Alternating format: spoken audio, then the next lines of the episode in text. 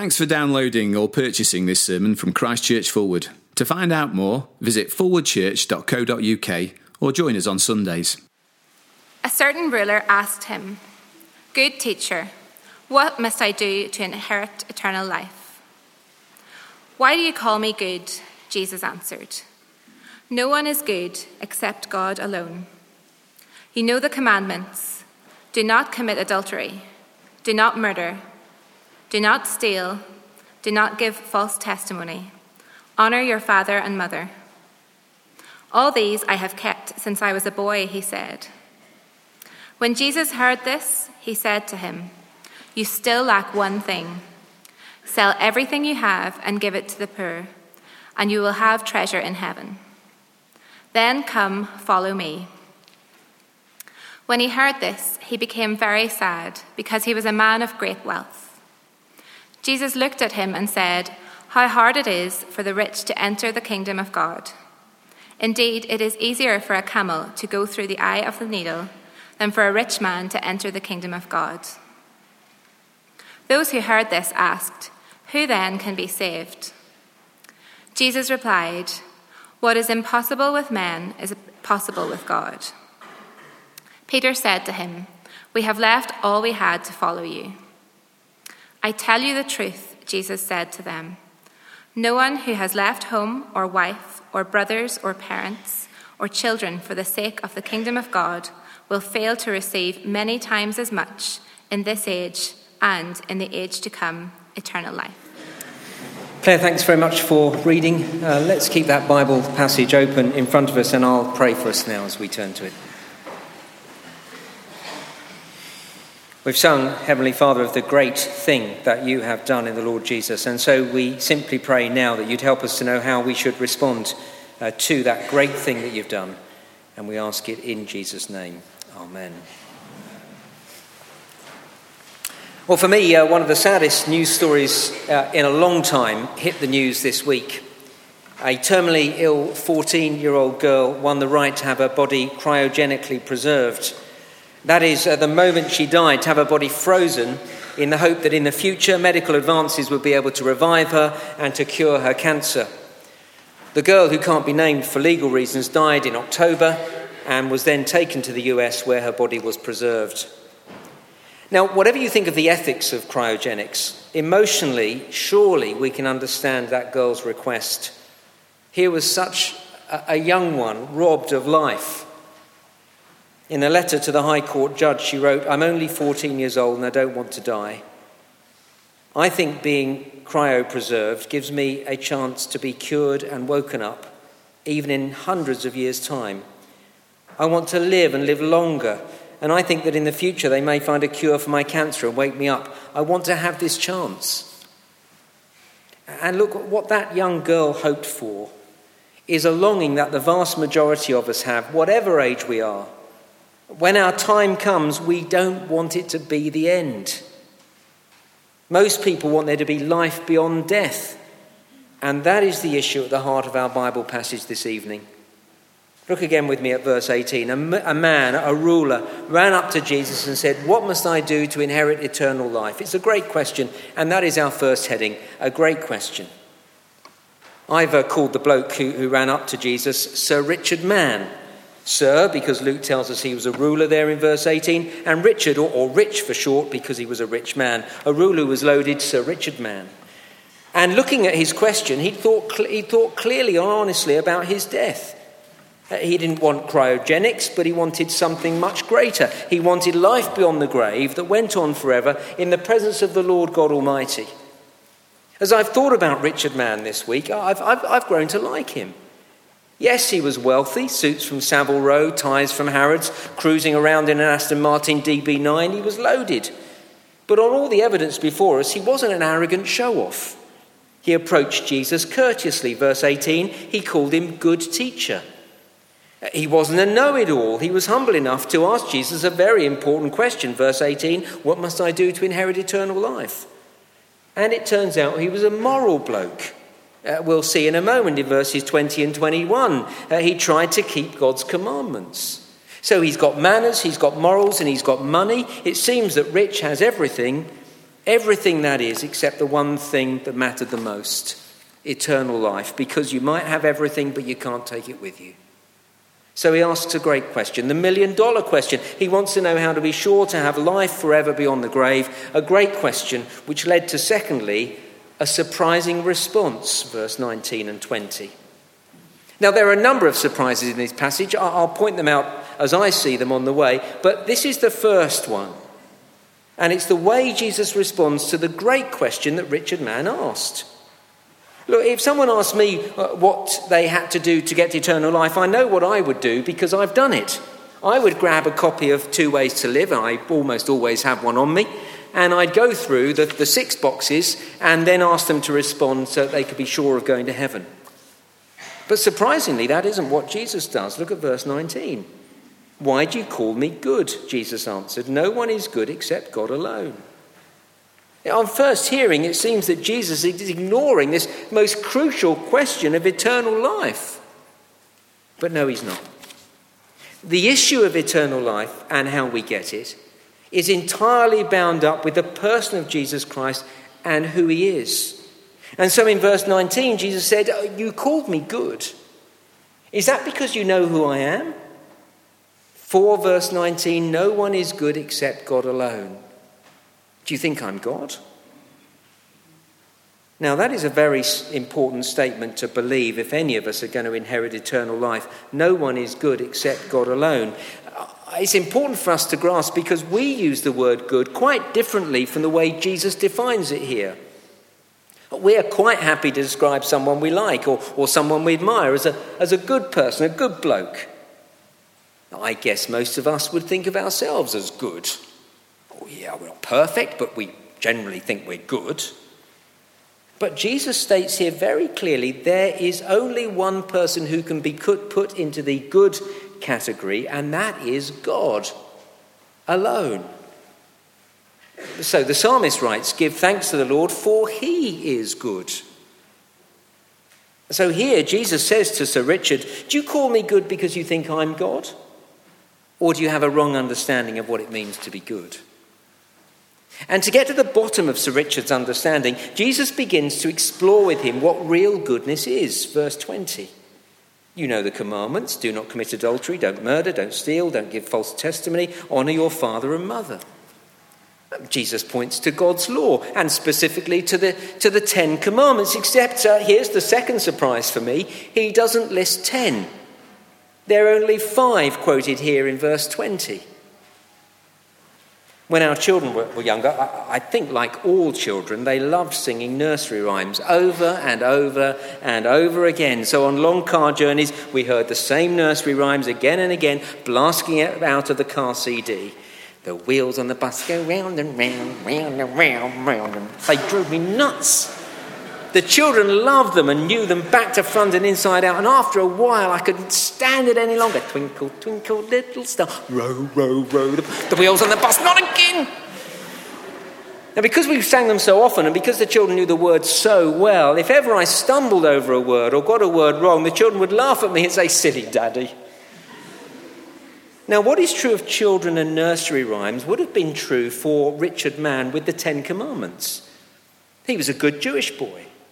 Would have been taught not nursery rhymes, but the Ten Commandments from a very early age. He says as much in verse 21. He'd have known them inside out and back to front. And so, as Jesus quoted five of them, Rich should have said, Silly Jesus, you've missed some out. But what Rich actually said revealed a typical misunderstanding, and that's our third heading a typical misunderstanding. Verse 21. Do you see it there? Rich said, I've kept all the commandments all my life. There's the typical misunderstanding. It's the belief that we're good people, that we've kept God's commandments. But Jesus has already said, No one is good except God alone. Uh, we don't even keep the first commandment or the second. My guess is there's quite a few here who don't even know what the first or the second are. But you see, that's what Sir Richard should have realized. He should have said to Jesus, Hey, Jesus, you've only listed five commands here. What about the others? What about the first commandment? You shall have no other gods before me. And the second, you shall not make for yourself any graven image. Don't worship anything else. And then the penny should have dropped for Sir Richard. It should have dawned on him that far from keeping God's law and far from being a good person, he should have realized that he'd fallen at the first hurdle and the second. We don't put God first. We do have other gods. We're not good. But Rich didn't get it. He thought he was a good bloke. And here's the thing if you think you're a good person, you'll never come to Jesus for eternal life. You don't need to. If you think you're a good person, you'll think you deserve heaven. Now, look on this issue of being good. If we compare ourselves to other people, we might well think we're okay, or probably better than most. But if we compare ourselves to God, to the one who is good alone, then we realize we are far from God and far from good.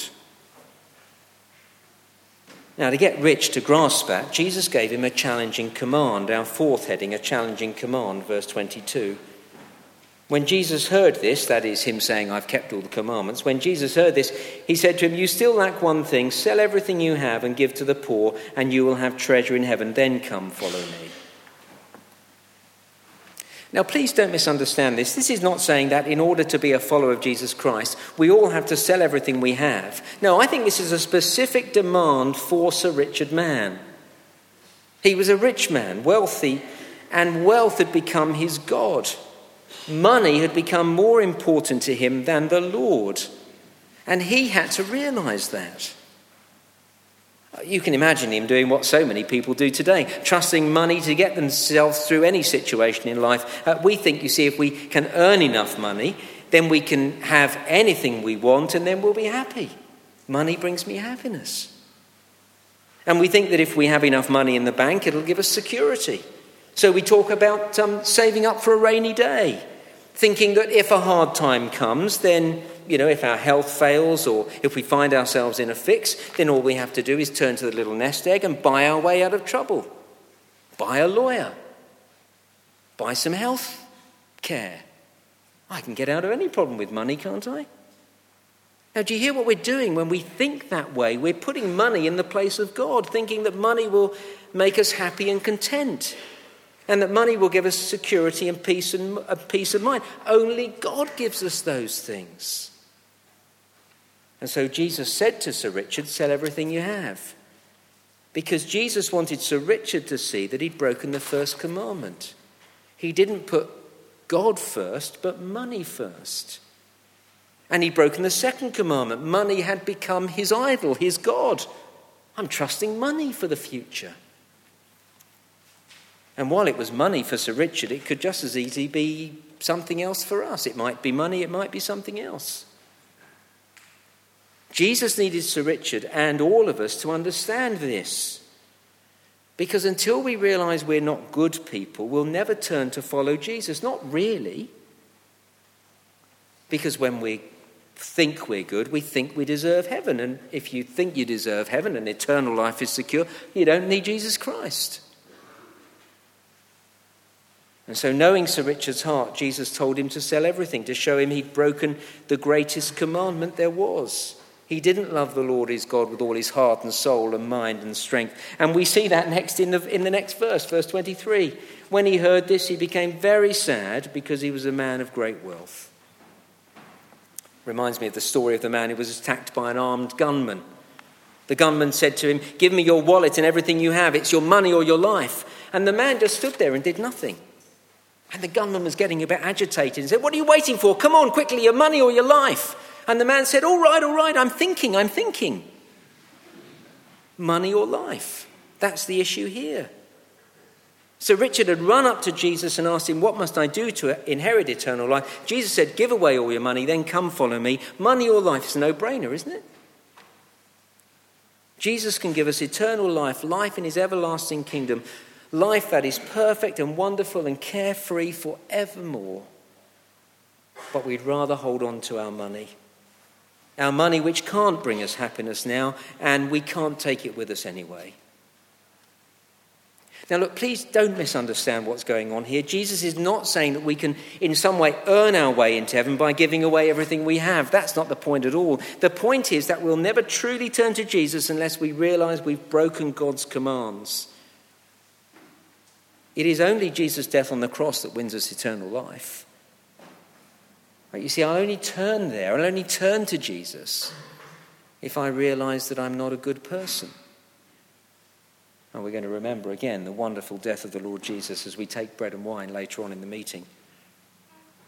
We'll only trust in Jesus' death for us when we realize that we are far from good and far from God.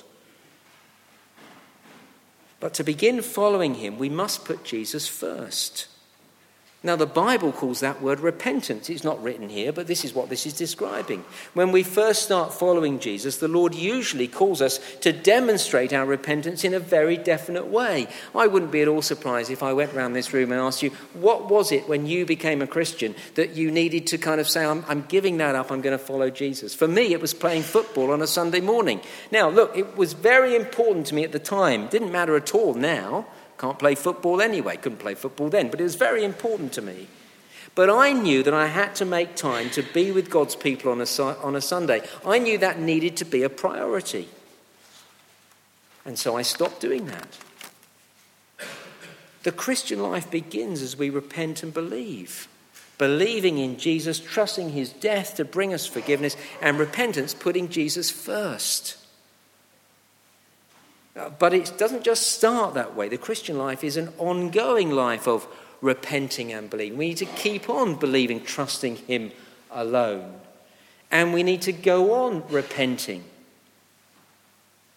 And so there'll be some here tonight who will know that God has been challenging you to repent of something and to put Jesus first because whatever that thing is, you've been pushing Jesus out. He's no longer number one. It's not the way you earn your way to heaven, but it is a, a correct response in response to all that Jesus has done for you. To realize you're not good and you've put other things in God's place and to say, I'm going to get rid of that, I'm going to follow Jesus. This uh, challenging command, this particular challenging command, was followed by, fifthly, a provocative comment, verses 24 to 27. Look at verse 24. Jesus looked at this man, rich, Richard Mann, and said, How hard it is for the rich to enter the kingdom of God. Indeed, it is easier for a camel to go through the eye of a needle than for a rich man to enter the kingdom of God. And those who heard this asked, Who then can be saved?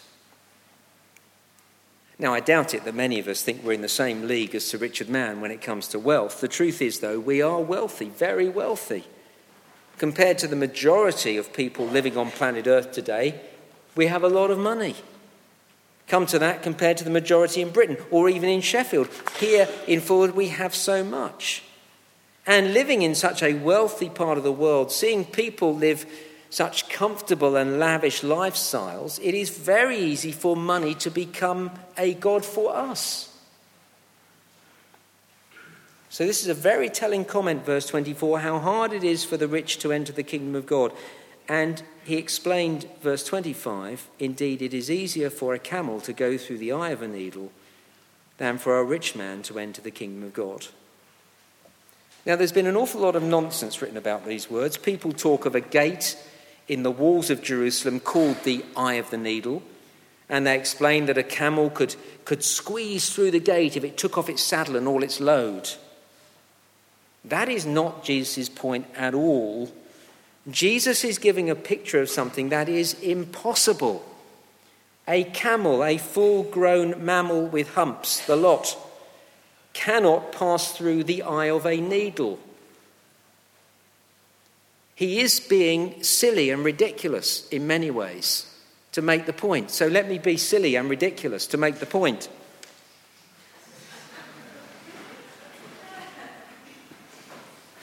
A camel. Cannot go through the eye of a needle.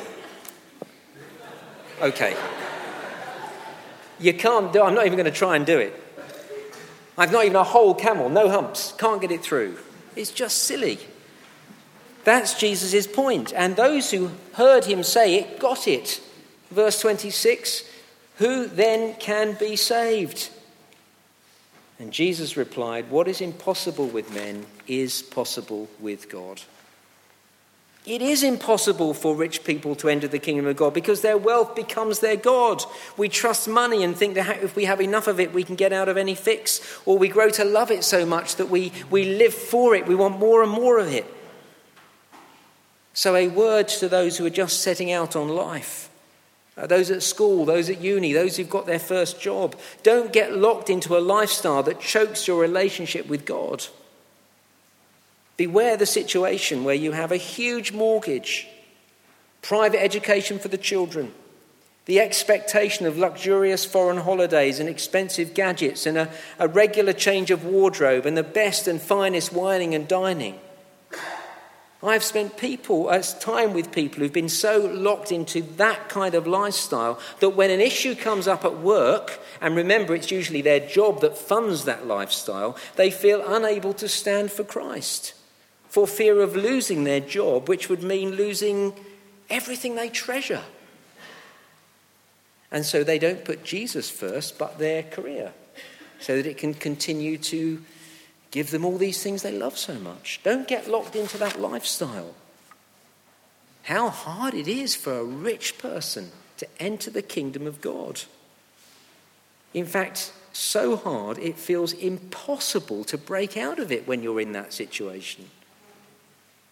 But, verse 27, what is impossible with men is possible with God.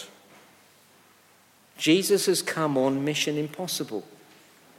He came to live the perfect life because it's impossible for us to live how we should. He came to die for our sin because it's impossible for us to get rid of our sin. And He came to transform people to be wholehearted followers of God because on our own we can't live for Him even when we want to. He came to give us new hearts where we put Him first and above everything else. It seems impossible, but He can do it. And I know He can do it because He did it with Peter and his followers. Look at verse 28. Peter said to him, We have left all we had to follow you. And that leads to finally and briefly our sixth point an encouraging perspective. See, Jesus and the disciples had left everything to follow Jesus. They had put Jesus first. They'd given up their jobs. Do you remember when they were called? They threw down their fishing nets and followed him. They left their family for him. And now Peter was wondering if it was worth it all. And so Jesus said, verse 29, I tell you the truth. No one is left home or wife or brothers or parents or children for the sake of the kingdom of God will fail to receive many times as much in this age and in the age to come eternal life. See what Jesus is saying here? If we give up our idols, well, it might be money, but it could be something else. If we give up our money, uh, uh our idols, the things that we look to to make us happy and to give us security and to bring us comfort, if we do that, yes, we'll begin to feel vulnerable.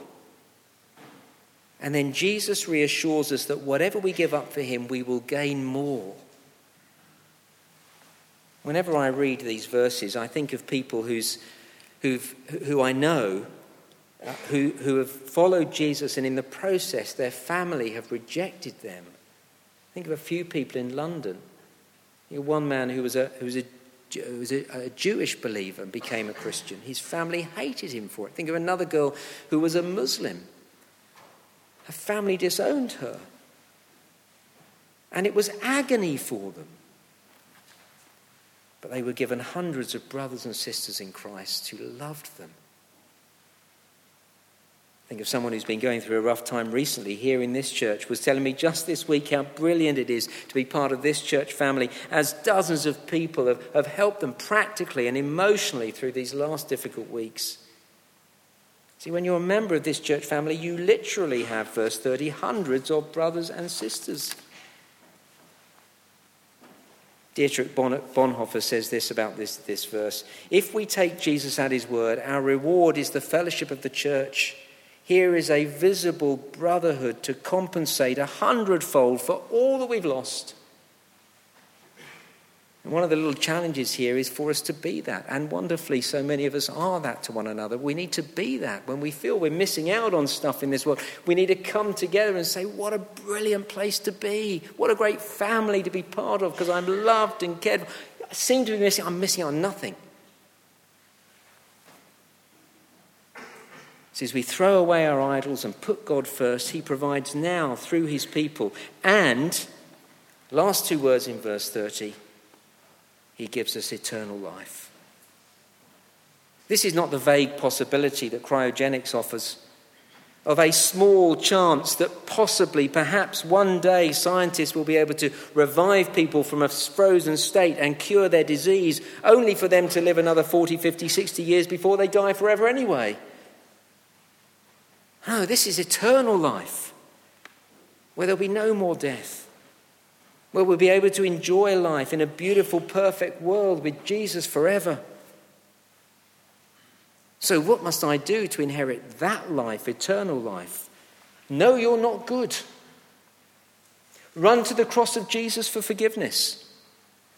Throw away whatever you've put in his place and put him first. And that's how you can be sure of eternal life. Let's pray together.